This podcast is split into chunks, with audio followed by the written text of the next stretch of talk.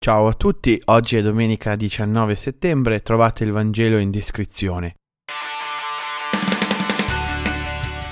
Già domenica scorsa Gesù aveva annunciato ai suoi discepoli quello che avrebbe dovuto affrontare durante la sua passione, morte e resurrezione. E i discepoli sembrano non aver preso troppo sul serio quello che lui ha detto. E così Gesù di nuovo presenta quello che dovrà affrontare. È bene ricordarci che nel Vangelo ci sono sì parabole, ci sono sì consigli su come vivere la relazione con gli altri e con Dio, come pregare, ma ci sono anche dei fatti e quello che Gesù annuncia agli Apostoli questa domenica è un fatto. La sua passione, morte e resurrezione sono fatti che Gesù ha vissuto sulla sua carne ed è il centro di tutto quello che ci raccontano i Vangeli.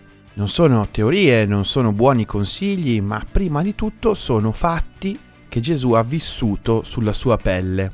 La stessa frase che Gesù pronuncia per gli Apostoli e per ciascuno di noi sul fatto di desiderare gli ultimi posti, di essere gli ultimi per essere i primi, di farci piccoli e di accogliere i piccoli, non sono delle belle parole, sono prima di tutto il modo in cui Gesù ha vissuto la sua vita. La prima lettura ci parlava di alcuni empi che sono infastiditi dal comportamento del giusto. Questo capita spesso anche a noi. Quando vediamo qualcuno che fa qualcosa di bello, di buono, di vero, di giusto, non sempre siamo capaci di apprezzarlo e aggiungiamo sempre ma sì, però ha fatto quello, è una cosa bella, però altre volte ha fatto quest'altro, perché abbiamo sempre bisogno di confrontare quello che fanno gli altri con noi stessi e anche le cose belle e positive le dobbiamo sminuire perché nessuno può essere meglio di noi. Anche la seconda lettura ci ricordava che la guerra non consiste in una persona che imbraccia un fucile dall'altra parte del mondo, ma le guerre cominciano quando noi non riusciamo a creare armonia, a cercare concordia, ad apprezzare anche quello che non viene solo da noi. Gli apostoli discutono chi fra di loro sia il primo e notiamo subito una certa discordanza con quello che invece insegna e vive Gesù nella sua vita, ma è qualcosa che ci portiamo dentro fin dalla nascita, questo modo di intendere la vita come una strada verso un guadagno, verso un successo. E questo ci mette spesso in competizione anche con gli altri, in scuola, all'università, nei luoghi di lavoro, in famiglia. Viviamo sempre in competizione, desiderando di essere i primi, i migliori, di affermarci. Gesù ricorda la via della croce, che come già ci veniva ricordato la scorsa settimana, è anche un po' il centro di tutta la vita cristiana. Siamo chiamati a vivere dando la vita, non conservandola e tenendola per noi, cercando di proteggerla e difenderla. Un esempio concreto del vivere dando la vita e invece vivendo trattenendola può essere il motivo per cui uno studia, uno si sveglia la mattina e va a lavorare, va a scuola, va all'università. Se lo si fa per raggiungere una posizione, per ottenere un risultato, per guadagnare dei bei soldi, o seppure lo faccio perché desidero migliorare il mondo in cui vivo, cambiare la realtà in cui sto, le persone che ho attorno a me.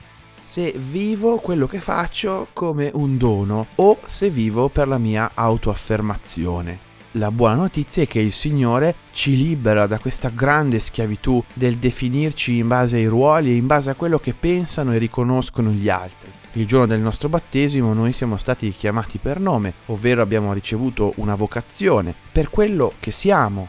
Il Signore non ci chiama a dei ruoli, a essere preti, madri, padri, figli, tutto quello che volete, ma ci chiama a tirare fuori il meglio che c'è in noi. Il modo in cui possiamo tirare fuori il meglio di noi è la nostra vocazione, il modo in cui possiamo servire la realtà in cui viviamo, i fratelli e le sorelle, gli amici e i non amici, è vivendo la nostra vocazione. È molto diverso da una concezione autocentrata di felicità e realizzazione, per cui la domanda di fondo è: che cosa mi conviene fare? Che cosa mi piace fare? Ma che cosa ho da donare? Ecco, la vita si divide in queste due grandi categorie: chi vive dando la vita e chi invece vive possedendo la vita.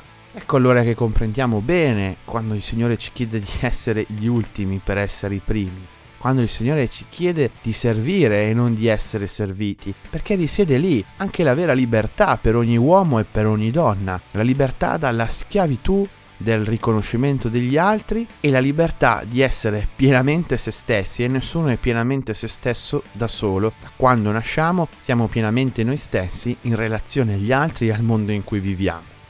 Alla fine del Vangelo Gesù, prendendo in braccio quel bambino, invita ad accogliere i piccoli. Il bambino infatti è colui che ha bisogno di essere accolto e che non può ricambiare. Accogliere gli ultimi è l'invito che Gesù ci fa, perché gli ultimi non possono contraccambiare. E allora se gli si accoglie è proprio per amore, un amore libero, quello che dicevamo prima. Oggi sulla carta siamo un po' tutti pronti a dire di voler accogliere gli ultimi, ma siamo anche altrettanto pronti tante volte a mettere dei distinguo, a decidere noi chi sono gli ultimi, a decidere quali sono gli ultimi che se lo meritano.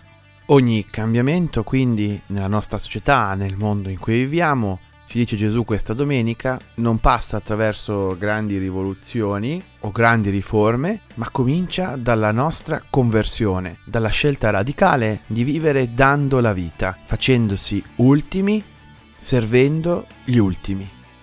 Buona domenica a tutti.